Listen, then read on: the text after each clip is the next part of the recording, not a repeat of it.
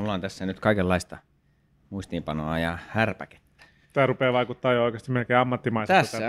Tässä on tekemisen meillä. Tässä olisi joku kuvitella, että tässä nähdään jotain efforttia tähän. Niin, no, mutta siis meillä on kuitenkin kertomatta mikä jakson aihe, mutta meillähän on jo jaksoaiheita niin kuin pankissa, mitä pitää, mistä tullaan keskustelemaan, mihin vaatii oikeasti vähän tutkimista.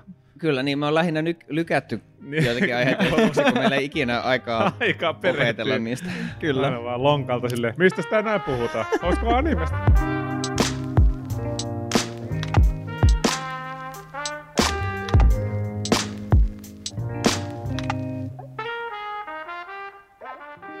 Animurot podcast alkaa tästä näin. Jakso 30. Julkaistaan muistaakseni 2. joulukuuta 2022.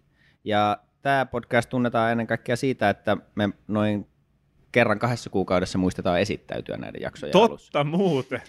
Niinpä. Totta. Nyt eli kun täytetään pyöreitä, niin pitäisikö nyt tässä taas? Niin, 30 kunniaksi, niin Niko on siis tässä näin. Hei. Moro ja Jontte täällä. Ja mun nimi on Akim. Aikamoista. Tänään voitaisiin aloittaa oikeastaan aika suoraan niin sanotusti palautekornerista. Mennään suoraan. Yes, en jos tosiaan kuuntelijana ihmettelet, että mikä tämä kyseinen palautekorneri on, niin meillähän voi lähettää viestiä, ehdotuksia, rakkauskirjeitä, vihamieskirjeitä, risuja, ruusuja, kaikkea, muun muassa meemejä myöskin, niin esimerkiksi sähköpostilla osoitteeseen animurot@gmail.com. Tai sitten voi meidän YouTube-kanavan kautta, vaikka meidän videoihin käydä kommentoimassa asioita, tai ihan meidän Instagram-tililläkin voi käydä, laittaa ensinnäkin sen seurantaan ja pistää viestiä, Animurot podcast nimellä löytyy. Always be plugging. Kyllä, näitä kanavia pitkin, niin monet meidän kuuntelijoista ovatkin meille laittaneet viestejä. Kyllä, siitä. Ja ilolla luemme niitä. Kyllä. Kiitos kaikista tähän astisista. Meille tosiaan vastikään tuli tuolla Instagramin puolella viesti Jonnalta, joka kuuluu näin. Heipsan murojengi.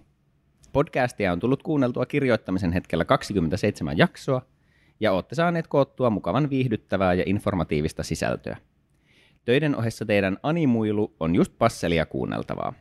Tykkään teidän näkökulmasta, jossa kaikki ei ole kira kawaii, vaan sellaista arkista ja perheellistä harrastamista. Niin sanotusti varttuneempaan makuun sopivaa. Olipa myös huikeeta, kun oma kotikunta tuli mainittua. Täällä asutaan sopivasti Skutsissa. Kuuntelen jatkossakin. Mukavaa alkutalvea teille. Yes. Wow, tosi kiva kommentti. Tuli tosi lämpimät fiilikset tosta. Mikäköhän kotikunta se on, mikä me ollaan mainittu aikaisemmin? Se oli se jakso, kun mä puhuin niistä paikallisalueiden sloganeista. Ja mun pitäisi kyllä itsekin nyt varmaan muistaa, että missä mä oon vieraillut. Mutta tällä hetkellä kyllä lyö ihan tyhjää. Niin kun sä mainitsit tuon paikallisalueiden sloganin, niin mä muistan kyllä jo sen hetken, kun me ollaan puhuttu, mutta mä en muista, mikä se oli se paikallisalueen slogani. Siis se slogani oli sopivasti Skutsissa, mutta... Ai se oli sopivasti Skutsissa. Se on sopivasti Skutsissa. Okei, no nyt, sori Jonna, me ei muistettu, mikä se on se paikkakunta. Toki sen olisi äkkiä voinut luntatakin, mutta täällä ollaan rehellisiä. Mutta hei, me ollaan rehellisiä. Tai sitten tähän kohtaan, kun... Tulevaisuuden Niko edittipöydällä leikkaa. Paikkakunnan nimi on... Orimattila. Noin. Ja siinähän se hyvin muistettiin. Wow. Todellakin, sieltä se tuli. Kun... Näin tämä toimii. Apteekin hyllyltä. Easy peasy. Mutta kyllä, siis todella hyvän mielen palaute ja kiva aina kuulla, että nämä turinat ikään kuin viihdyttää kuitenkin. Joo, nämä kuitenkin niin tavallaan lähti hölynpölystä liikkeelle, niin se on ihan kiva, että joku jaksaa kuunnellakin hölynpölyä lisää. Kyllä.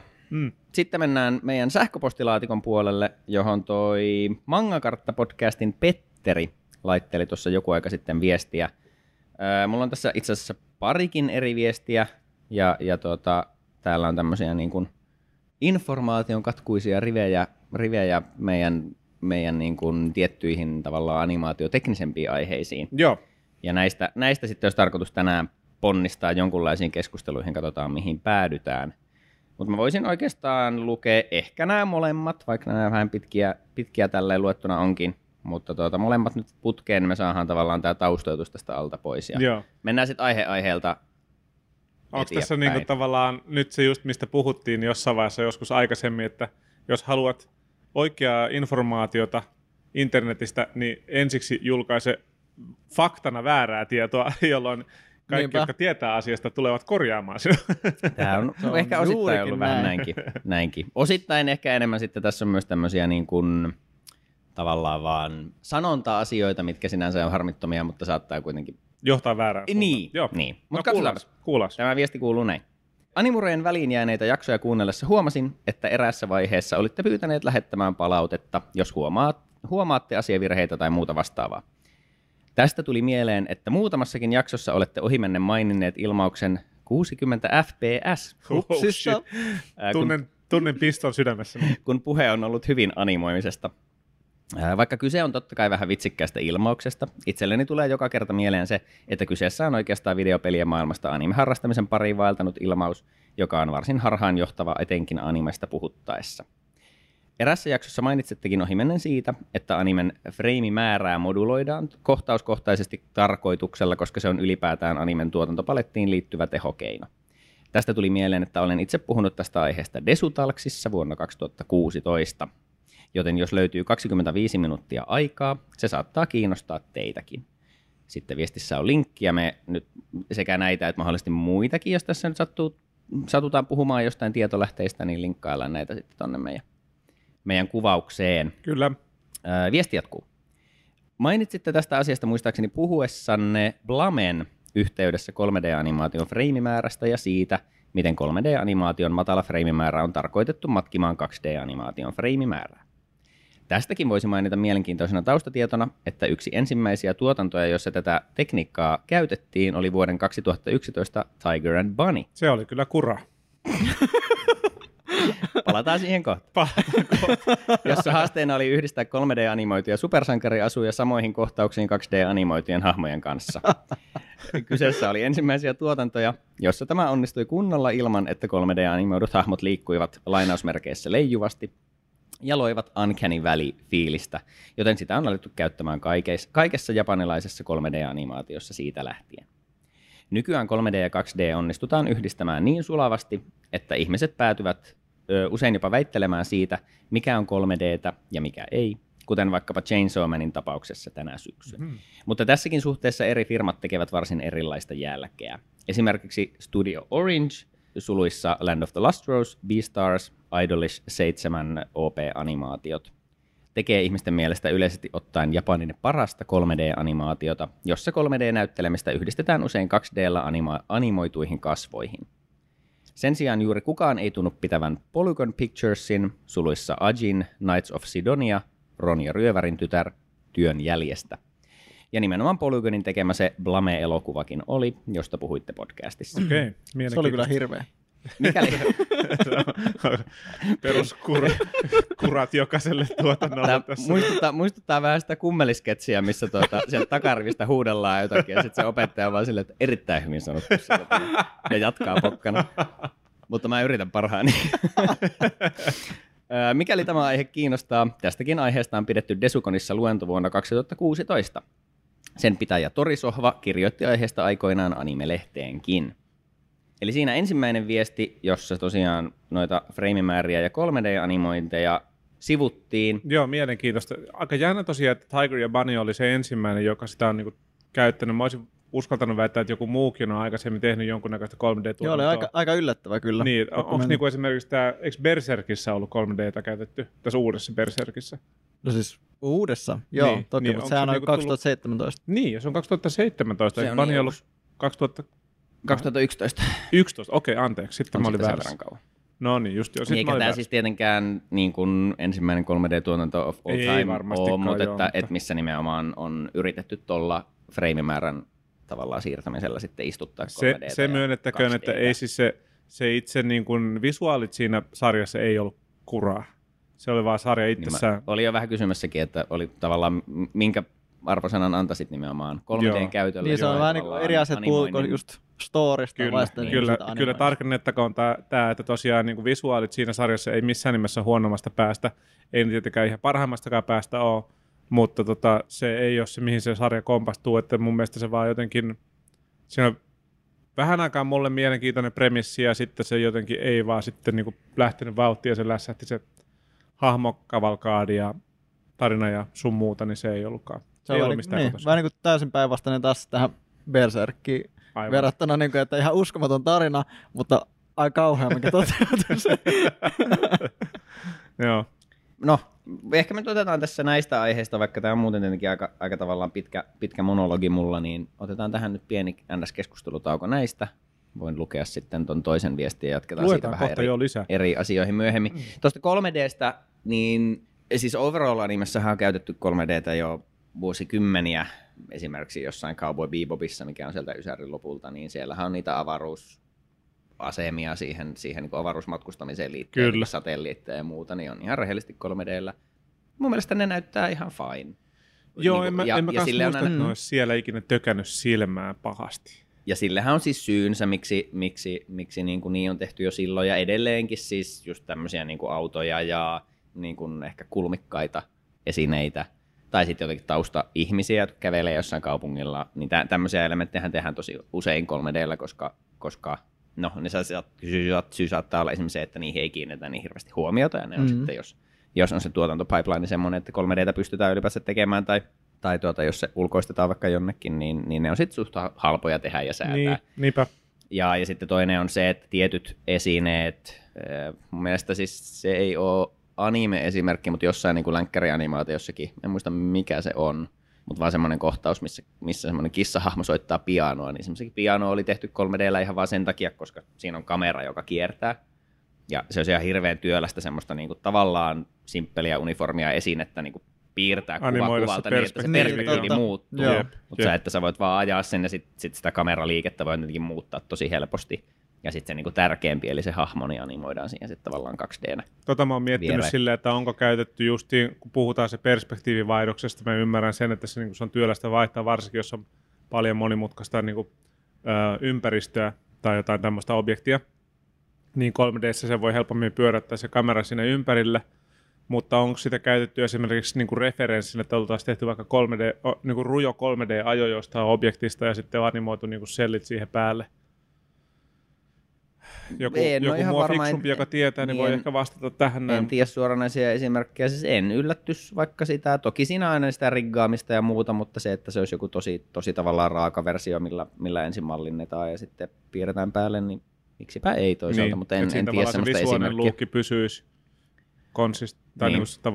niin, sitten yhtenäisenä. Mm. Joo, ja sitten se olisi kuitenkin sitten helpompaa ehkä vähän sille piirtäjällekin mahdollisesti. Mutta joo, että sen niinku, että 3D:tä on käytetty ihan 2D-voittoisessa animaatiossa tai animessa, eli japanilaisessa animaatiossa niin tosi pitkään, mutta että sitten nyt tietenkin viime vuosina ja semmoisen viimeisen, en minä tiedä, parinkymmenen vuoden aikana niin pikkuhiljaa sitten alettu Japanissakin tekemään niinku täysin 3D-animoituja projekteja, mutta alkuunhan ne ei ole ollut mikään hirveä menestys, mikä on sitten johtanut just siihen ja tästä just siinä tuon Petterin mailissa mainitussa Desutalksin, tai Desuconissa se taisi olla ihan, mutta kuitenkin siinä niin kuin 3D-luennossa niin puhuttiin just tuosta, että kun ne ensimmäiset prokkikset ei ole ollut mitään niin kuin menestyksiä, toisin kuin sitten lännessä Pixar on lyönyt aika lailla heti läpi, ja se on johtanut siihen, että meillä tehdään melkein pelkästään vain 3D-animaatiota nykyään, mutta Japanissa on sitten vähän niin kuin säikähdetty, että no ok, tämä ei kannata.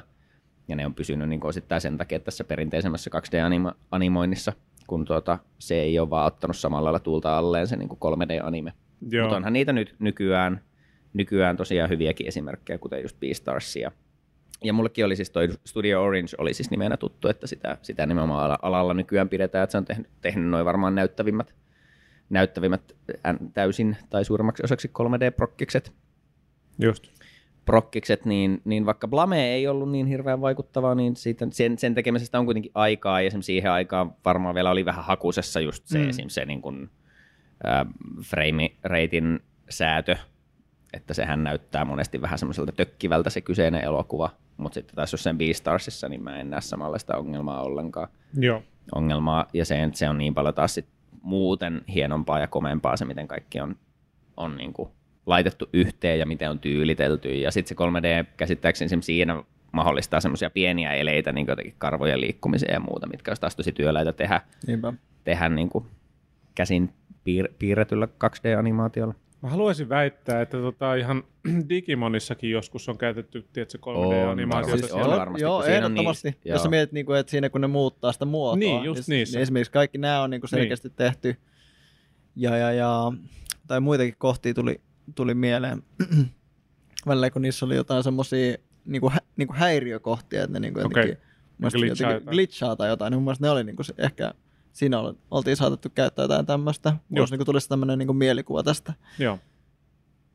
Joku semmoinen pölyinen muistikuva tuli tuosta, että hetkinen, eikö sielläkin ole jotain 3D-juttuja, efektejä käytetty? Joo, kyllähän niitä varmaan tosi monessa projektissa on elementtejä tehty 3D:n avulla. Voi olla taustoja, voi olla noita tiettyjä elementtejä, pulpetteja luokissa tai autoja kadulla tai yms. Ja ne menee tosi siinä usein, jos ne on vähänkään tavallaan vaan sitten yhdistetty hyvin siihen muuhun animaatioon, niin ne menee kyllä ihan silleen, että ei niitä edes huomaa.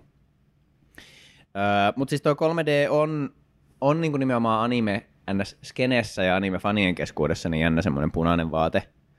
Että ehkä se on sitten vaan niin, että siitä että yhtäällä anime on alana ollut vähän semmoinen perinteisen 2D-animaation suojasatama, kun sitten taas nimenomaan lännessä on aika paljon siirrytty siihen, että Disney ja Pixarit muut tekee sitten pääasiassa 3D-projekteja, niin se, että jos tykkää siitä luukista, niin siitä on ehkä tullut vähän semmoinen animen tosi kantava voima siitä, että se on perinteistä 2D-animaatiota ja se luukki on semmoinen, jos siitä tykkää, niin sit voi kokea vähän uhkaavaksi sen, että nyt animestakin on tulossa 3D. Ja sitten toinen on varmaan, että on ollut noita tiettyjä huonoja kokemuksia, niin kuin joku Berserk.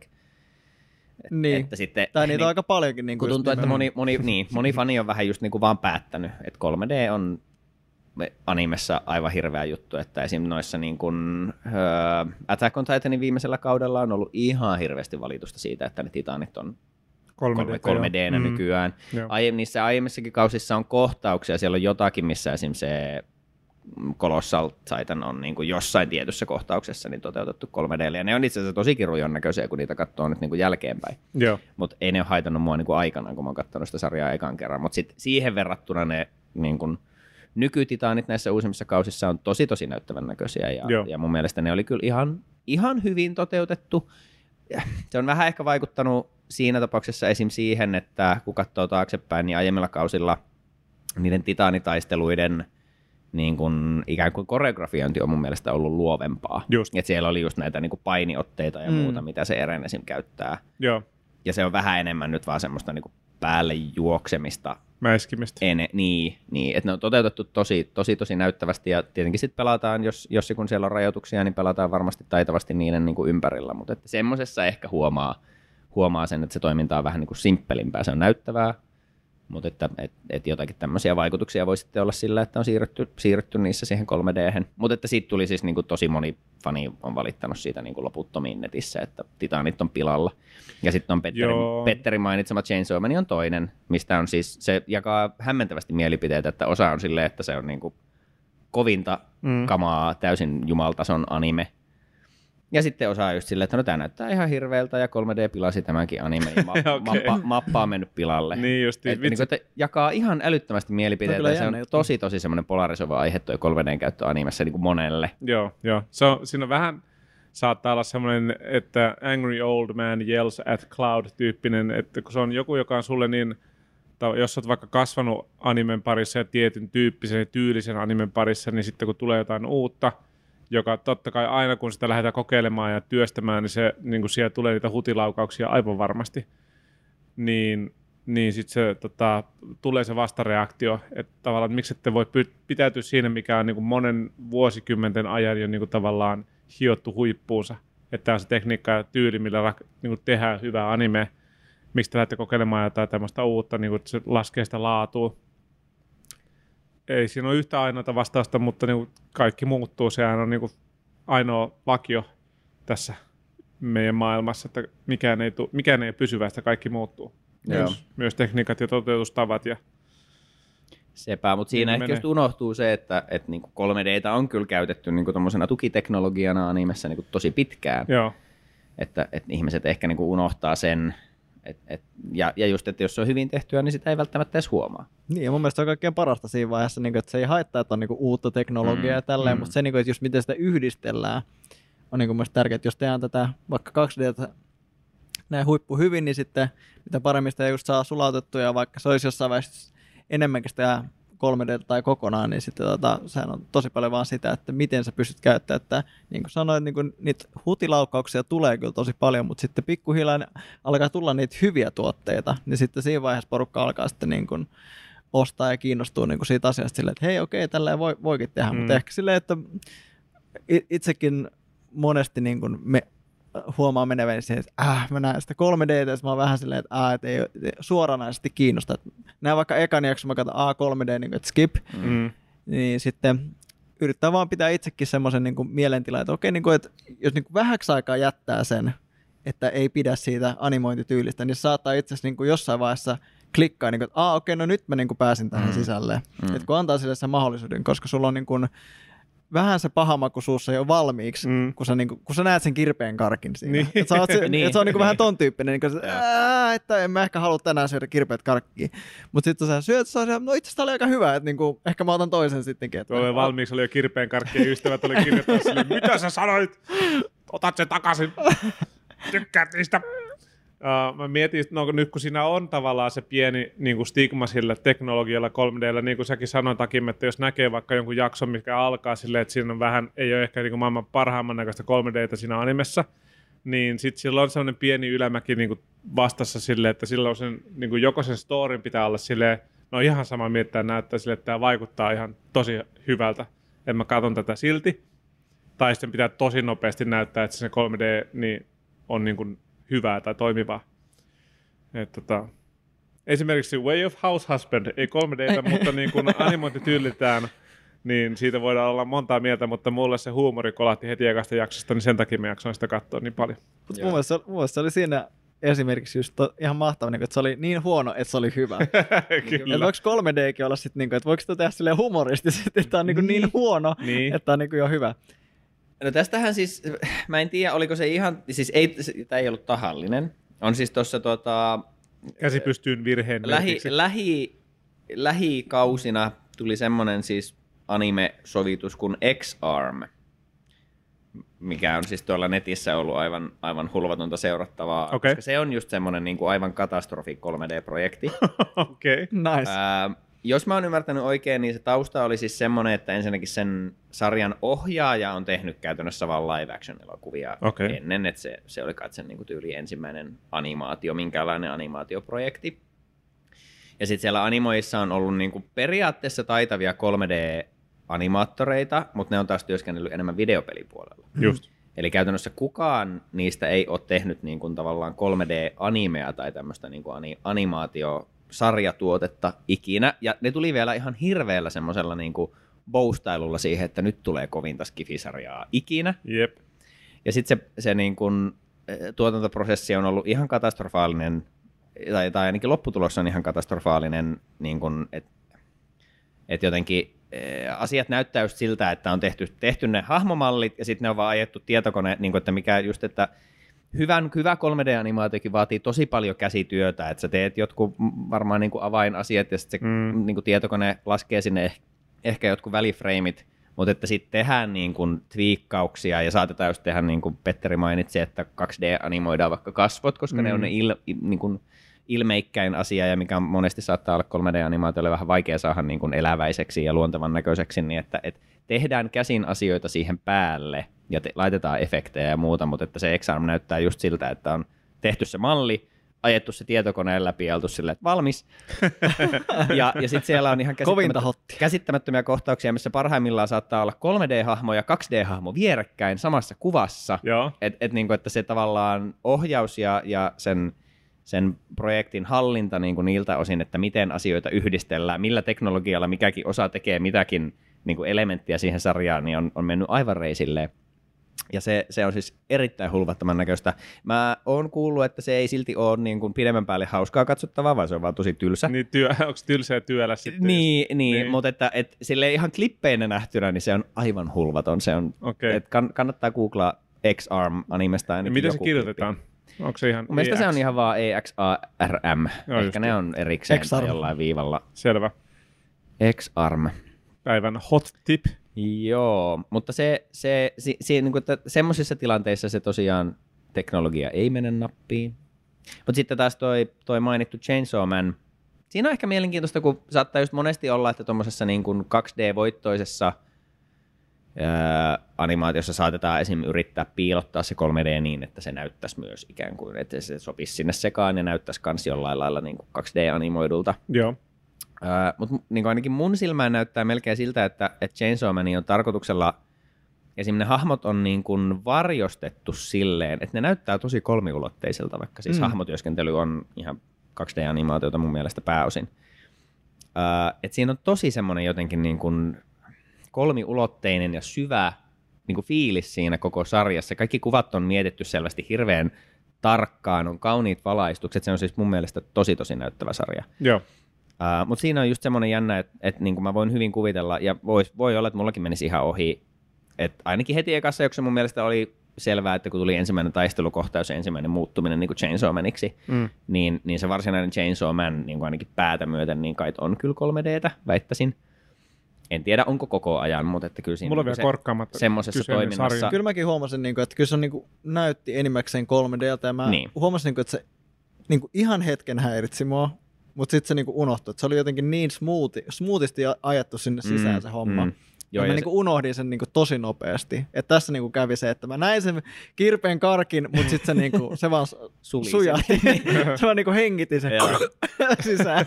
Joo, ja siinä just auttaa, että toimintakohtaukset on tosi hyvin ohjattuja ja sellaisia dynaamisia ja tälleen. Se kirpeä karkki oli kuorutettu sokerilla. Ja sitten esimerkiksi siinä se on ihan ymmärrettävää, koska siis kaveri, jolla on 3 moottorisahaa niin päässä ja käsissä, niin on varmaan aika painajainen tehdä sille frame-frameiltä käsin. Niin, voin kuvitella, että se on käytännössä, jos aikoo tehdä tuommoista niin kuin kuitenkin suht tiiviillä tahdilla tehtävää kausituotantoanimeä, niin on vähän niin kuin pakko nykyään käyttää sitten tuommoisiin asioihin. Niin, sitä jotain, mikä niin kuin helpottaa tuotantoa. Niin. Vaikea sanoa mutta tietenkin, mutta joo. Mutta siis jo, niin että minua 3D ei siinä ole haitannut. Mä niin sen siinä kanssa ensin laitoin merkille, mutta mun mielestä se on ollut pääosin tosi hyvin tehtyä.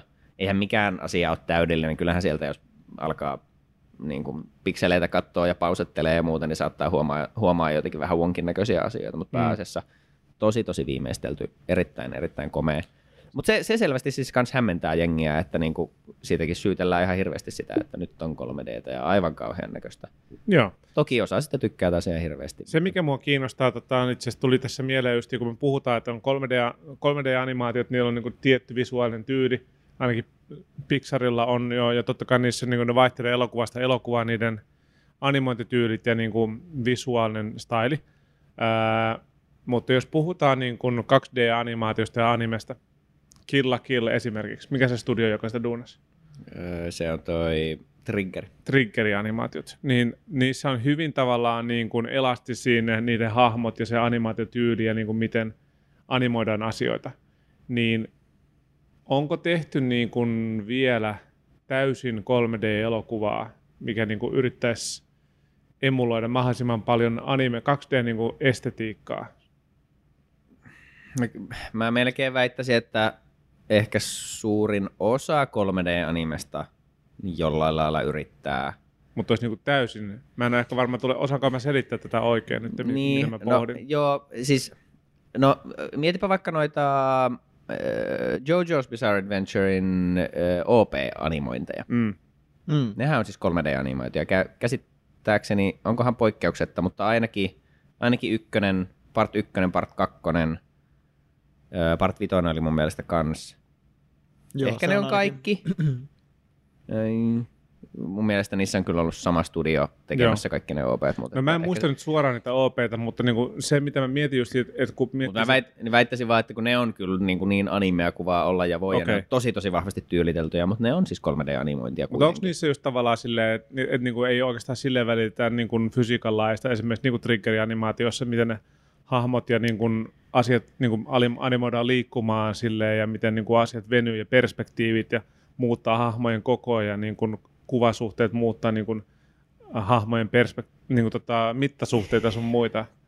No siinä mielessä ehkä joo, siis siinä tuossa Petteri mainitsemassa Tori Sohvan luennossa niin oli ihan nimenomaan, se taisi olla se part 2:n JoJo OP, niin kuin joku semmoinen esimerkkihahmo, missä tämän meidän pää JoJon kaveri Caesar on silleen, että sillä on se käsi niin jotenkin tälleen yläkautta tuossa kasvojen edessä, mikä on supersiistin näköistä siinä itse OP:ssä, mutta siitä oli niin kuin semmoinen vaan niin kuin kuva, että miltä se malli on näyttänyt oikeasti. Aivan. Ja se käsi menee aivan päin hanuria täältä, niin kuin taipuu jostain kyynärvarresta silleen, että se on niin kuin todella groteskin näköinen se käsi siellä niin kuin ruudun ulkopuolella, just, kun se on taivutettu ihan päin hanuria, joo, jotta se näyttäisi silleen niin kuin siistiltä sit siinä niin, freimatussa niin, kuvassa.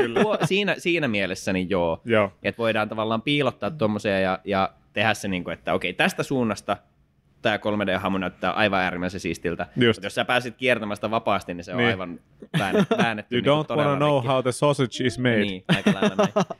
Et siinä mielessä joo, kyllä niin tehdään tuommoista tyylittelyä, että haetaan tosi tietty pose ja tietty kuvakulma. Mutta toki mun mielestä ainakin ne JoJo OP on harvinaisen tyyliteltyjä just, ja tietenkin kun se on semmoinen alkuanimaatio, niin, ja JoJo on muutenkin tunnettu tuosta poseerauksesta, niin kyllä, se on ehkä vähän erikoistapaus, mutta voisin kuvitella, että vastaavia jippoja on käytetty muuallakin. Joo.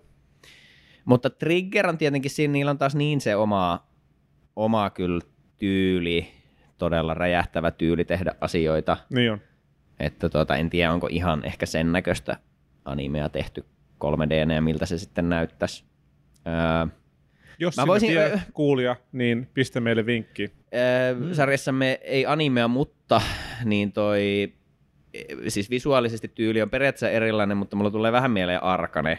Mä just kanssa mietin ihan samaa. Koska siis, kun siinä on niin paljon tehty sit niitä, niin kun just sitä, että sotketaan sitä 3D:tä ja 2D:tä, mutta että tosi paljon just tyyli eellä ja tehdä on niitä niin kuin käsin animoituja tavallaan kaikkia efektejä siihen päälle. Ja se on tosi huolella kyllä mietitty, että ne kaikki niin kuvakulmat ja muut on tosi niin kuin filmaattisia ja siistejä ja dynaamisia ja tälleen, niin siinä on ehkä vähän, voisi olla samaa henkeä, vaikka se on mahdollisesti tyyliltään esimerkiksi erilainen kyllä. Loistava kohtaus siinä on se Jinxin ja sen vanhan kaverin kohtaus siellä sillalla. Niin, joka osaa niitä lentolautailijoita. Joo, kun ne tavallaan se flashaidee niin menneisyyteen. Se on siis. Se on todella makea. Se on mun niinku aivot ei taivu tavallaan siihen, että millainen mieli pystyy niin kuin art-designaamaan tuon kohdan tai niin kuin, ja storyboardailemaan.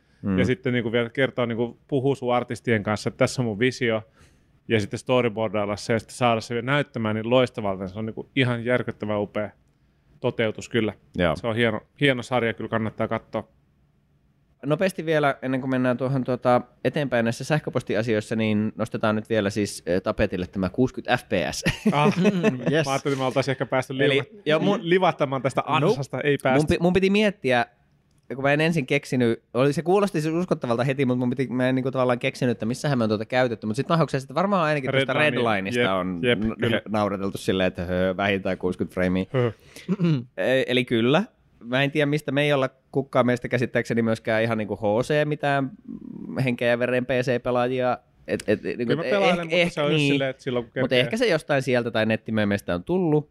Ihan täysin semmoinen huumoriheitto tosiaan, niin kuin Petterikin oli ihan oikein päätely. Eli emme usko, että enemmän freimejä on yhtä kuin parempaa animaatiota, varsinkaan tosiaan animen kanssa. Se ei missään nimessä niin mene. Tässä on vielä semmoinen huvittava sivujuonne, että nimenomaan tuon 60 fps:n kanssa, mitä mä en ollut jotenkin tullut ajatelleeksi, koska sitä koko ilmaisua ei ajatellut yhtään.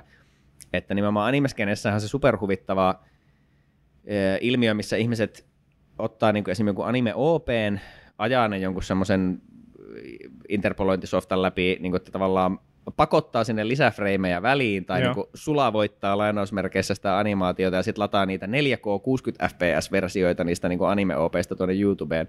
Välillä jopa siinä määrin, että sieltä on siis vaikea löytää, jos haluaisi katsoa jonkun OP:n, niin vaikea löytää mitään muuta kuin semmoinen creditless 4K 60 fps uudelleen runttaus, mitkä sitten näyttää yleensä aivan kauhealta, kun ne on sitten just semmoisia niinku saippuasarjaa aivan liian sulavia. Niin siitä tulee tavallaan saippuasarja-efekti, kyllä. Niin. Kyllä. Tämä on kyllä paha. Mutta jotkut tykkää siitä, ja se on varmaan sitten ehkä se, niin kuin en halua yleistää, mutta kyllä se varmaan voi olla, että se tosiaan tulee sieltä PC-pelimaailmasta, missä niin kuin taas sitten sillä freimien määrällä on ihan eri tarkoitus, koska se on oikeasti esimerkiksi jossain sanotaan niin kuin räiskintä tai tappelupelissä saattaa olla niin kuin oikea aito hyöty, että mitä sulavammin ja nopeammin se päivittyy se ruutu, niin sitä tavallaan paremmin sä näet, mitä tapahtuu. Se on ihan eri maailma kuin sitten tommonen taiteellinen asia, mikä tehdään tietyn näköiseksi ja mietitään se ilmeä niin kuin animessakin.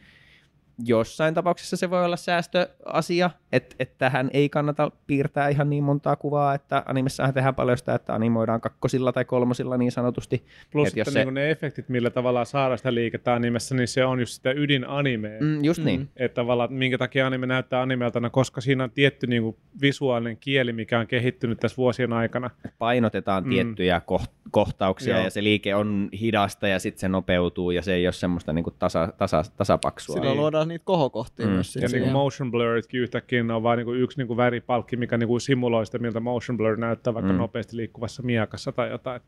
Miekka on yhden freimin verran semmoinen valkoinen vaan niin viuhka, mikä ilmaisee selkeästi nopeasti, kun sä katsot sen niin animessa, että okei, tämä liikkuu järkyttävän nopeasti tämä miekka. Kyllä. Loistava tekniikka. Kyllä, joo, ja siis syynsä on silleen, että mekin kaikki animesta näinkin paljon kuitenkin fiilistellään, niin kyllä se ilme ei ole ihan tyhjänpäinen siellä. Ja se on niin kuin, se oli mulle aikoinaan tosi vaikeaa niin kuin ymmärtää, minkä takia niin kuin se videokamera, millä mä kuvasin jotain, vaikka jotain parkour-videota tai jotain, niin kuvasin näin ja otin siitä editin. Ja se näytti kuitenkin niin kuin kököltä verrattuna johonkin toiseen videoon, mikä joku muu on tehnyt. Ja se on yhden freimin per sekunnissa ero silleen, että niinku se filmaattinen luukki, mikä elokuvissa on 24 freimin per sekunnissa, ja sitten kun sä kuvaat saippuasarjaa 25 freimin per sekunnissa, se yksi freimi sekunnissa tekee siitä niinku sen eron, mitä sä et ihan välttämättä osaa sanoa, miksi tämä näyttää hyvältä tai huonolta, mutta se on se syy, minkä takia se niinku tekee se ero. Ja se on hullu, miten se on yksi niinku vaikuttaa niin paljon tommosessa asiassa. Esimerkiksi TV:ssä niin monissa älytelkkareissa on nykyään semmoinen moodi, mihin sä voit niinku tavallaan, että se tunkkaa sinne niinku pakosti lisää freimejä väliin, että se niinku, että siellä on mukaan niinku enemmän freimejä tavallaan siinä, mitä TV:stä tulee. Eli elokuvatkin näyttää yhtäkkiä hassulta, koska niihin on interpoloitu lisää freimejä sinne väliin. Okei, jännä. En olekaan kuullutkaan tuollaisesta. Niin sen takia meilläkin niinku älytelkkarissa niin sieltä on otettu saman tien pois kaikki. Niinku siinä jokaisella tai onella valmistajalla on oman niminen se asetus. Mutta meillä se on joku natural tai joku tämmöinen, sillä on oma nimi sillä asetuksella, se laitetaan pois, niin sä huomaat silleen, että okei, jos olisi päällä, niin tavallaan kaikki niin näyttää tosi smoothilta, mutta silleen sitten se näyttää halvalta. Joo. Ja sitten kun otat sen veke, niin se, nyt se näyttää taas niin filmaattiselta se elokuva, se näyttää oikeasti elokuvalliselta. Niin se on niinku yhtäkkiä silleen, että teet sä ruoan uunissa vai teet sä mikrossa. Niin, silleen yhtäkkiä se niinku eroaa silleen, että it's kind of the same, mutta silleen jotenkin ihan täysin eri. Joo. Se on Wish-versio aina kaikista Hollywood-elokuvista. Joo, jatketaanpa sitten vielä tämmöinen pikkupätkä Petterin jälkimmäistä viestiä, jossa jatkettiin aihetta seuraavasti. Yksi vastaavanlainen asia on siitä vitsaileminen, että hyvin animoiduissa sarjoissa tai jaksoissa on lainausmerkeissä korkea budjetti. Tai että jos joku sarja näyttää huonolta tai sen tuotanto hajoaa täysin käsiin kesken sarjan, kyse on lainausmerkeissä budjetin loppumisesta. Tämäkin on asia, jota on vuosikymmenten ajan toisteltu meeminä, vaikka kyse on käytännössä aina niinkin tylsistä asioista kuin projektin hallinnasta, aikataulutuksesta ja työvoiman osaamistasosta, josta viimeisimpään vaikuttaa esimerkiksi se, miten laajat kontaktit tuottajalla ja ohjaajalla on. Ja totuushan on se, että huonolta näyttävät jaksot ovat todennäköisesti aina syöneet enemmän rahaa kuin hyvältä näyttävät jaksot, jos niihin on pitänyt kiireessä palkata lisää työvoimaa ns. Pinch-hittereiksi. Siinä, missä hyvältä näyttävät jaksot ja sarjat on todennäköisesti tehty ihan samalla budjetilla kuin kaikki muutkin, mutta rauhassa ja kiireettömästi ilman, että rahoittajat hönkivät niskaan ja haluavat, että sarjaa aletaan esittää mahdollisimman pian, kun tuoteperhe on kuuma. Esimerkiksi hyvästä tuotantolaadustaan tunnetut Kyoto Animation tai PA Works eivät tee sarjojaan sen isommalla budjetilla kuin muutkaan anime-studiot. Ne vain molemmat sattuvat sijaitsemaan kaukana Tokion animeteollisuuden crunch-kulttuurista, ja niissä on siksi ihan omanlaisensa yrityskulttuuri. Mutta on kuitenkin aina ikävää, kun näkee merkittävien mielipidevaikuttajien toistelevan näitä meemejä huvikseen, kuten esimerkiksi Trash Taste-podcastin Connor on aina välillä tehnyt. Näiltä tyypeiltä nuoremmat ihmiset kuitenkin varmasti oppivat, tai luulevat oppivansa, animesta kaikenlaista, ja jos joku huomauttaa, että kyse on misinformaatiosta, fanien suunnalta voi koitua ikävyyksiä. Joo, eli siis toi Connor Trash Taste-tapaus viittaa siis siihen, että että kyseinen tubettaja kautta podcastaja oli twiitannut tuohon Demon Slayerin uusimpaan kauteen, joo, vaan johonkin siellä on taas vissiin suhteellisen överin komeaa taistelua niin kuin loppukaudesta, niin tehnyt vaan semmoisen twiitin että mikä teidän budjetti on. Ja hyvin sillä lonkalta ja nähtävästi ihan aidosti vitsillä, ei ole tarkoittanut sillä, niin kuin, kuten tämä meidän 60 fps, niin ei ole sinänsä niin kuin tarkoittanut käydä syvempää keskustelua siitä että onko budjetti yhtä kuin parempi animaatio, mutta siitä oli sitten tullut vähän just niin kuin yhtäällä palautetta joltain niin kuin animointialan ammattilaiselta, että tämä on vähän ikävä tavallaan stereotypia, ja sitten taas niin kuin vaikuttajafanit oli mennyt sitten puolestaan puolustelemaan, ja lopulta kaikilla oli paha mieli. Joo, klassinen tapaus. Siis niin kuin, kyllähän se nyt pitäisi aikuisen ihmisen tässä vaiheessa jo ymmärtää itsekin, että siis minun tarkoitan tässä vaiheessa, että jos vaikka suoraan vertaat niin kuin siihen, että mitä mä teen työkseni, niin se työn laatu hyvin harvoin riippuu siitä, että minkä verran siinä niin kuin on budjettia, vaan useimmiten se on, niin kuin, että miten kiire sillä on ja miten hyvin se projektinhallinta etenee. Ja onko se semmoinen asia, missä me ollaan joko ihan törkeen hyviä, tai onko se semmoinen, missä me ollaan hyviä, tai sitten semmoinen, missä me osataan asioita, mutta meidän pitäisi myös niin kuin, oppia asioita lisää sitä tehdessä. Niin samat niin kuin, lainalaisuudet näköjään pätee myös tuollakin, ja varmaan kuinka monessa eri alassa, että joo, sehän niin taiteenalalla tavallaan se on myöskin se yksi lainalaisuus, mikä monesti asiakkaan voi olla vähän vaikea sitten esimerkiksi jotain tilaustyötä haettaessa, niin ymmärtää just se, että niin kun jos hyvää työn jälkeä saa vaikka parissa tunnissa joltain ja 20 tunnissa joltain, niin että se jälkimmäinen ei välttämättä, että tavallaan että sä et voi laskuttaa asioita vaan sen mukaan, että paljonko niihin menee aikaa, koska se ammattitaidon ikään kuin hankkiminen ja vuosikymmenten työ, että pystyy tekemään sen asian 2 tunnissa, niin on myös aika arvokasta, että tavallaan teoriassa miksipä ei maksaisi jopa vähän enemmän siitä, jos samaa työn jälkeen saa. Että niin jotenkin se, että aina raha kiinnitettäisiin just siihen, että kuinka kauan johonkin työhön menee, niin ei monilla varsinkaan taiteellisemmilla aloilla niin oikein toimi. Tästä on myös tämmöinen klassinen Pablo Picasso-quote silleen, että se oli istumassa jossain, mä nyt varmaan murhaan tämän lainauksen ihan täysin, anteeksi. Mutta niin kuin oli istumassa jossain puistossa ja sitten puistossa myöskin aikaa viettänyt nainen niin tunnisti Pablon ja tuli pyytämään mestarilta, niin kuin, että hei, että kunnioitan ja arvostan sinua suuresti ja olisiko mitenkään vaivata silleen, että nopean muotokuvan piirtäisit minusta. Ja Pablohan totta kai. Ja niin kuin otti hiilen kauniiseen käteen ja hahmotteli tästä neidosta niin semmoisen niin kuin nopean niin kuin muotokuvan, että siinä meni ehkä alle minuutti ja antoi tämän tälle naiselle ja hintalappu oli 5000 frangia. Ja tästä pöyristyneenä tietenkin aina, että miten se voi maksaa niin paljon, että sulla meni vaan tässä näin niin kuin 30 sekuntia aikaa piirtää se. Ja Pablo korjaa, että ei, olette valitettavasti väärässä neiti, että tässä meni minun koko elämäni aikaa oppia tämä niin kuin taito, että olen tässä näin hyvä. Se on pätee myöskin tässä varmasti, että hyvän tekijän arvo ei ole pelkästään siinä, mitä se sillä hetkellä käyttää siihen, vaan mitä se on käyttänyt siihen, että se pääsee siihen tasolle. Ja jos niin kuin spesifisti animesta puhutaan, niin minun käsitys on, että edelleenkin varsinkin tuommoinen niin kuin perinteisempi 2D-animaatio niin toimii aika lailla sillä logiikalla, että ihmisille ensinnäkin maksetaan aivan liian vähän ja niille maksetaan per piirros. Ja se taas nyt automaattisesti tietenkin johtaisi siihen, että huono piirros ja hyvä piirros, tai piirros, johon meni tuntia, piirros, johon meni 7 tuntia, niin maksaa saman verran. Niin. Eli jo pelkästään tuommoinen dynamiikka varmistaa sen, että se budjetti ei tavallaan, niin kuin, sillä, että paljonko saa aikaa ja kuin rauhassa saa tehdä, niin on oikeasti iso merkitys sille. Mutta totta kai siis noissa tuotannoissa on hirveästi liikkuvia osia, että on se niin kuin animaattoreiden ja piirtäjien ammattitaito, mutta sitten on se ohjaus ja just se, että kun noissa on aina niitä viihdemoguleita ja siellä voi olla joku levyyhtiö pumppaamassa jotakin biisiä sinne niin kuin, tavallaan niin kuin nimenomaan anime-sarjatuotannoissa on tosi paljon eri sidosryhmiä, joilla on kaikilla intressi saada rahaa ja myyntiä siitä tuotteesta ja voi tosin olla tosi yleistä, että niitä sitten esimerkiksi kiirehditään sen takia, että jokin tuote tai nimike on kuuma just nyt tai joku manga on siinä vaiheessa, että nyt pitää saada animea pihalle tai näin poispäin, niin se on aika monimutkainen paletti, niin pelkkä joku budjetti ei tietenkään siinä sitä yksin määrää. Mehän viime jaksossa, eli meidän jaksossa 29, kun kaivettiin noita ennätyksiä tuolta netin syövereistä, niin puhuttiin myös niistä lainausmerkeissä kalleimmista animeista. Lähteenä oli, jos muistan oikein, niin Screen Rantin. Lähteenä me oli internet. Kyllä.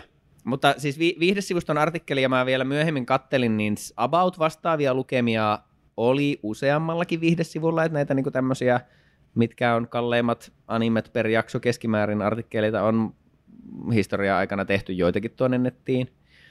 Mutta yhdessäkään niistä ei sitten kerrota jatkolähteitä, että mistä ne numerot about on. Aivan niin, onko ne vaan toistensa kopioita? Niin, siltä se vähän vaikuttaa. Se voi olla ja...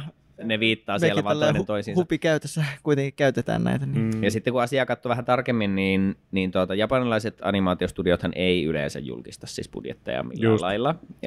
Eli pelkästään jo sen takia ne numerot ei oikein voi perustua mihinkään. Et ne on enintään semmoisia niinku yleisiä ehkä industrikeskiarvoja jotakin kautta. Ja sitten löysin muun muassa, en muista nyt sitä, laitetaan tästäkin linkki, mutta semmoisen siis muutaman vuoden takaisen haastattelun, jossa oli One Punch Manin ohjaaja ja pääanimaattori muistaakseni niin kuin yhden sivuston haastattelussa. Ja siellä niin kuin se pääanimaattori sanoi, että itse asiassa animaatiostudioilla enemmän tai vähemmän Japanissa on kaikilla sama budjetti, että ne ei niin kuin eroa edes hirveästi toisistaan. Että sitten taas tommoinen, että yritetään etsiä kalliita ja halpoja animeja. Toki se on vain yhden ammattilaisen kokemus oman uransa perusteella, että ei varmastikaan päde ihan kaikkeen. Ja niin kuin Petteri sanoi, niin sit voi just tulla lisäkustannuksia siitä, jos palkataan lisää väkeä jossain loppumetreillä paikkaamaan niin kuin kaoottista tuotantoa ja tälleen. Niin, varmasti niissä on erojakin, mutta että lähtökohtaisesti ei ole just semmoista, että jollain mappalla on aivan hirveästi rahaa ja jollain muulla ei ole yhtään rahaa, vaan että enemmän tai vähemmän noita ehkä tehdään niin kuin vastaavilla budjeteilla ja ne budjetit ei ole tarkkaan tiedossa, joten niitä on vähän turha tuolla yrittää netissä huudella. Joo, semmoista niin kuin yhtä niin kuin tavallaan syytä, minkä takia joku asia anime on hyvä, niin ei ole. Että rahalla ei ole sitä hyvää animea, että sillä voidaan ehkä saada osaavia tekijöitä, mutta sitten välttämättä ei myöskään takaa hyvää niin kuin työilmapiiriä ja hyvää kulttuuria siinä yrityksessä. Ja olisiko se enemmän sitten sillä tavalla, että rahalla saa hyvää animea, mutta sillä rahalla pitää ostaa aikaa, eikä sitä niin kuin, vaikka niitä kuvia. Tai silleen, että se pitää niin kuin, sitten ostaa eri tavalla sitä tuotetta. Että jos me niin kuin ostetaan, että okei, tältä animoijalta me ostetaan niin kuin 100 kuvaa, tai silleen, että sulla on nyt 3 kuukautta aikaa tehdä meille vaikka tämä 100 kuvaa tai 50 kuvaa, tai silleen, että sitten se voi oikeasti pistää enemmän eforttia per kuva. Silloin ja saadaan parempaa jälkeä. Totta, ja sitten siinä voi taas tulla niin justiin se, että jos sulla on vaikka joku tosi tähtianimaattori, mutta sitten se niin vihaa työskennellä sen kyseisen ohjaajan kanssa, joka on niin siinä kiinnitetty siihen sarjaan, niin sitten sekin aiheuttaa semmoisia, että se aiheuttaa siihen työilmapiiriin niin sitten huonoja viboja, tai sitä voi olla, että se ei toinen joku irtisanoutuu kokonaan sitä projektista, mikä aiheuttaa sitä ongelmia sille koko systeemille. Että näitähän on kemiat sun muut, niin vaikuttaa näihin hommiin paljon. Varmasti joo. Ja tosiaan niin kuin tuollaisella ohjauksella ja projektihallinnalla on kyllä iso rooli varmasti siinä, että miten hyvin homma rullaa yhteen. Ja sitten taas päästään siihen, että jos siellä on vaikka joku alihankkija, joka tekee 3D-elementtejä ja sitten asioita pitää yhdistää, niin entistä tärkeämpää on taas se, että jollain on se iso kuva ja nämä asiat niin myös yhdistyy eri elementit. Kuka pitää fiksusti lankoja käsissä siinä hommassa. Monimutkaista hommaa siis. On. Oliko Petterillä muuta vielä? No siinä oli noin oikeastaan niin kuin tärkeimmät. Kiitos paljon. Tämä oli tosi hyvä. Tosi superinformatiivista ja siis hyviä pointteja just tommosista vaan tavallaan. Sieltä jostain netin syövereistä helposti jää tommosia vähän ehkä niinku kehnoja ilmauksia. Valmiiksi pureskeltuja. Ei tarkoita mitään niinku kauhean syvällistä, mutta että jotakin vähän osuvampiakin ilmaisuja tai vähintäänkin sitten, että disclaimaisi jonkun 60 fps kohdalla. Niin, mitäs Petteri sanoi, että niin kun jotenkin hienojen, isojen mielipidevaikuttajien suusta, niinkö? No, tällä viitattiin Connoriin. Entäs tämmöisen keskipienien tuntemattomien mielipidevaikuttajien suusta? Kyllä mekin pari ihmistä varmaan ollaan tässä onnistuttu kyllä me Suomessa pilaamaan. Pienilainetta tehdään ainakin sen verran, että niitä voidaan korjata silleen, hetkinen pojat. Älkääs puhuko palturia. Joo, toista vielä mä siis noiden niin kuin Petterin lähteiden lisäksi, niin tuossa kun nyt on tullut tuolla netissä pyörittyä, niin pari ihan mainiota tuolta YouTuben syövereistä, muun muassa semmoinen tubettaja kautta animaattori kuin Noodle, eli Noodeli, niin on tehnyt tommosen videon, missä just hajoillaan tähän 4K 60 fps-trendiin, ja selitetään aika hyvin just sitä, että miksi enemmän frameja ja lainausmerkissä sulavampi animaatio ei tarkoita parempaa animaatiota, ja miksi ne framerate vaihtelee ja tälleen, niin se on ihan mainio katsaus siihen. Ja sitten toinen, joskus meidän aiemmissakin jaksoissa ehkäpä kerran ainakin mainittu Mother's Basement YouTube-kanava, ja sen pitää Jeff Thew, niin teki aika vasta tuohon Chainsaw Maniin liittyen tommosen anime CGI-fobia nimellä olevan tube-video, missä just käydään läpi sitä, että missäs kaikkialla sitä 3Dtä nyt onkaan nähty animen historiassa, ja miksi se on oikeasti aika kova juttu silloin, kun se tehdään hyvin, ja sitä osataan jo tehdä hyvin, että se semmoinen niin kuin välitön kaikki 3D on pahasta, niin alkaa olla vähän naurettava. Pitää kyllä tsekkaa toi video. Niin linkkaillaan vaikka noikin sitten tuonne kuvaukseen vielä. Joo. Onko jotakin loppuajatuksia framerateista, budjeteista, 3D-animaatiosta, 2D-animaatiosta? No mitäköhän tässä nyt ois? Kuinka pitkällä Akim on jo Chainsaw Manissa? Onko aina ajantasalla? Ajantasalla, joo. Mulla on ehkä 2 jaksoa katsomatta jopa tällä hetkellä, että mä oon vähän jäljessä, mutta on kyllä... Mulla on vielä kaikki jaksot katsomatta. Mulla on vähän semmoinen niin kuin, vähän semmoinen hiljainen animekausi tässä nyt syystä tai toisesta. En tiedä miksi. Se vaihtelee. Menee se vähän silleen, että joskus niin kuin katson tosi paljon ja aktiivisesti, joskus se jää vähän niin kuin muun median kulutuksen jalkoihin tässä näin. Olisiko sulle luvassa joulutauoksi sitten joku tämmöinen? No tossahan on nyt, niin kuin, ajattelin välipäiville ottaa silleen vähän vapaata, että mä oon niin kuin pois työn äärestä perheen parissa, niin kyllähän siellä varmaan hetken aikaa siunaantuu myös animen kulutukseen. Kyllähän noi tosiaan vaiheittain, kun mullakin on just semmosia, että jossain vaiheessa tykittää useamman kauden vähän silleen putkeen, ja sit saattaa olla, että kattelee jotakin hömppää silloin tällöin tai enemmän vaan lueskelee tai jotakin. Tai sitten tulee joku peli vaikka, mitä tulee pelattua paljon, kun kaikille ei vaan ole aikaa, niin joutuu vähän vuorottelemaan. Meillähän se justiin, meillä oli justiin peli, pelattiin Horizon Forbidden West. Se oli kyllä, se oli hyvä. Ei ehkä ihan niin hyvä kuin ensimmäinen Zero Dawn, mutta hyvä kuitenkin. Ja sitten ollaan katseltu muun muassa Stranger Things 4. kausi, mille voi antaa kasakkovarauksettoman suosituksen, se oli myös oikein hyvä. Mitäköhän muuta tässä olisi niinku katsellut viime aikana, mikä on ollut niinku silmien eessä? Semmoinen sarja kuin The Old Man. Niin se on Disneyllä. Se on Disneyllä, kyllä. Joo, se vaikutti kyllä, eli Jeff Bridges pääosassa. Joo, okay. Se niinku oli oikeasti viihdyttävä. Harmittavasti, kun se päättyi se ensimmäinen kausi, niin mä olin, että hitto sentä, että tähän niinku ei tule enempää nyt vähän aikaa. Niin se jäi niin kuin vähän kaivelemaan, että se niin kuin lähti tosi hyvin vauhtiin ja toivon, että jatkuu ja laatu pysyy samana. Nyt kun ollaan Off-Topicin puolella ja Disney Plusen puolella, niin mainittakoon, että itse katsoin tuossa muun muassa The Bear-sarjan. Se on itse asiassa mulla myös niin kuin kiinnostuslistalla. Se oli todella kova. Ihan siis varsinkin se alkupuolisko taas vähäksi aikaa tauolle. Varsinkin se alkupuolisko siis niin kuin kirjaimellisesti hengästyin varmaan, kuin kaoottista se voileipäkeittiö arki voi olla. Joo. Ja sen lisäksi niin kun, se on kiva sarja siitä, että se ei selittele oikeastaan yhtään. Loppupuolella alkaa, mutta ihan hyvin, sit, niin kun, että sitä avataan vähän niitä taustoja ja muuta, mutta että sut vähän niin kun vaan heitetään siihen tilanteeseen, mikä sille päähahmolle on aivan kaoottinen ja sen tuntee katsoessa, että hyi. Joo. Tämä on ihan hirveetä, mutta kaikilla parhailla tavoilla. Joo. Ja sitten se pikkuhiljaa lähtee niin kun, yhtäällä asiat lähtee asettuu, mutta sitten toisaalta saattaa se kuuluisa kakka lennähtää sinne tuulettimeen ropelleihin. Eli tämä ei kerro lisää karhusta voileipäkeittiössä. Ei. Se olisi mielenkiintoinen.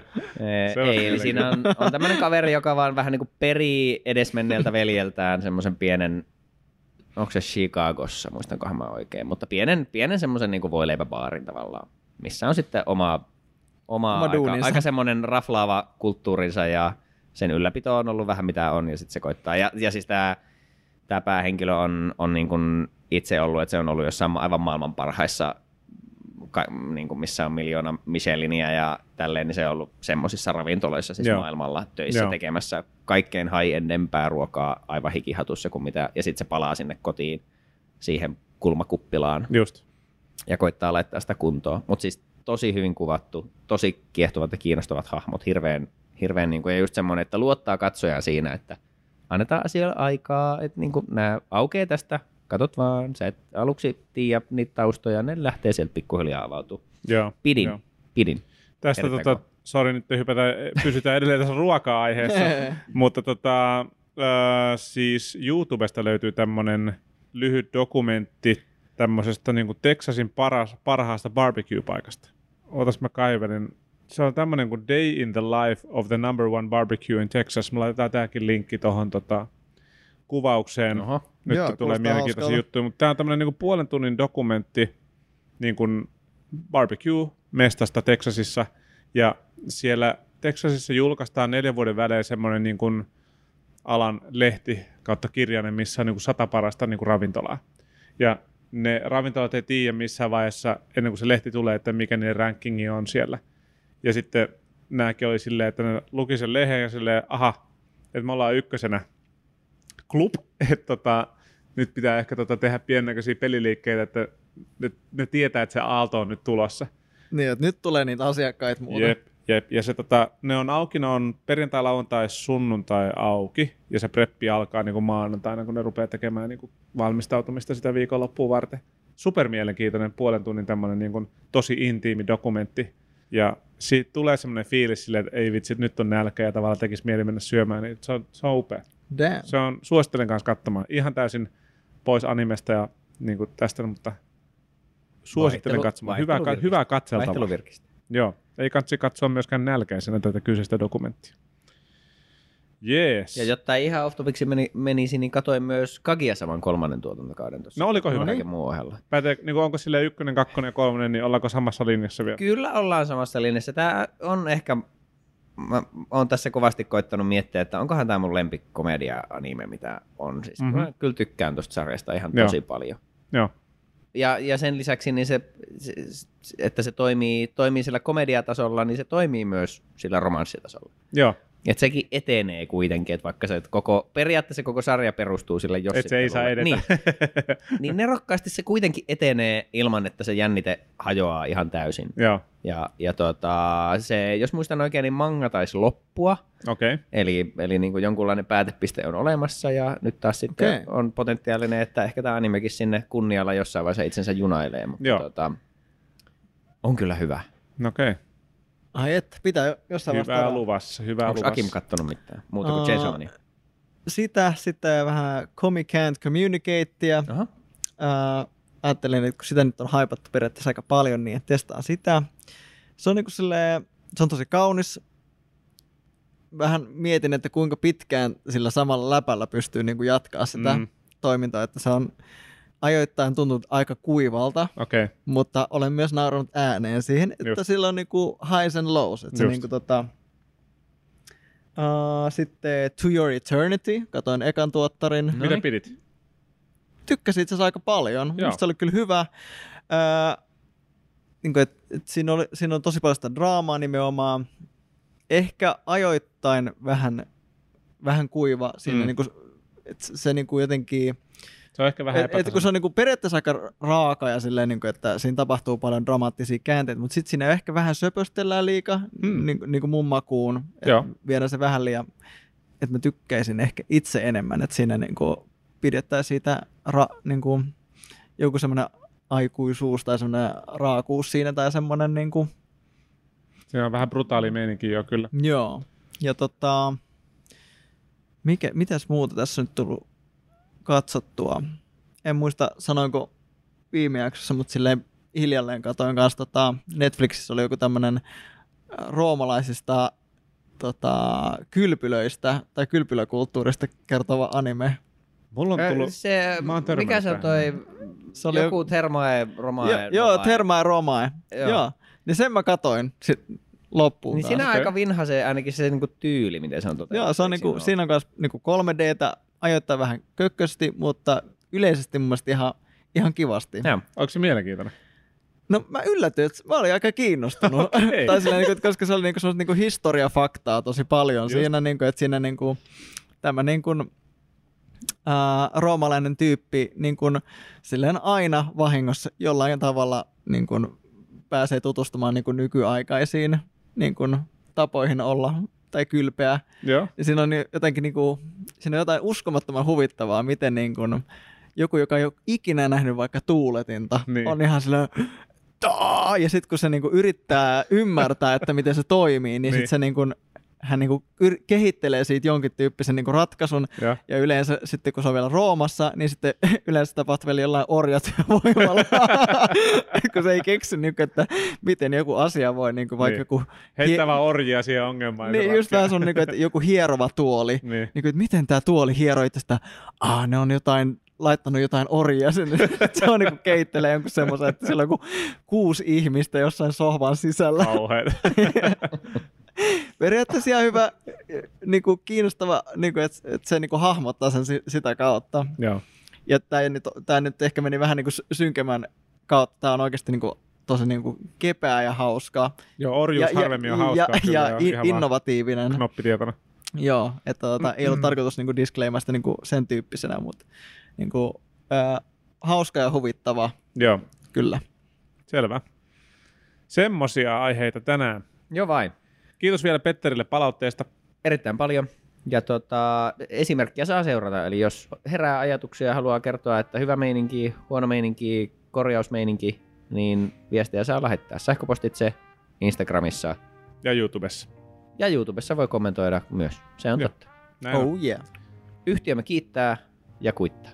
Yes. Kiitos. Kiitos. Moi.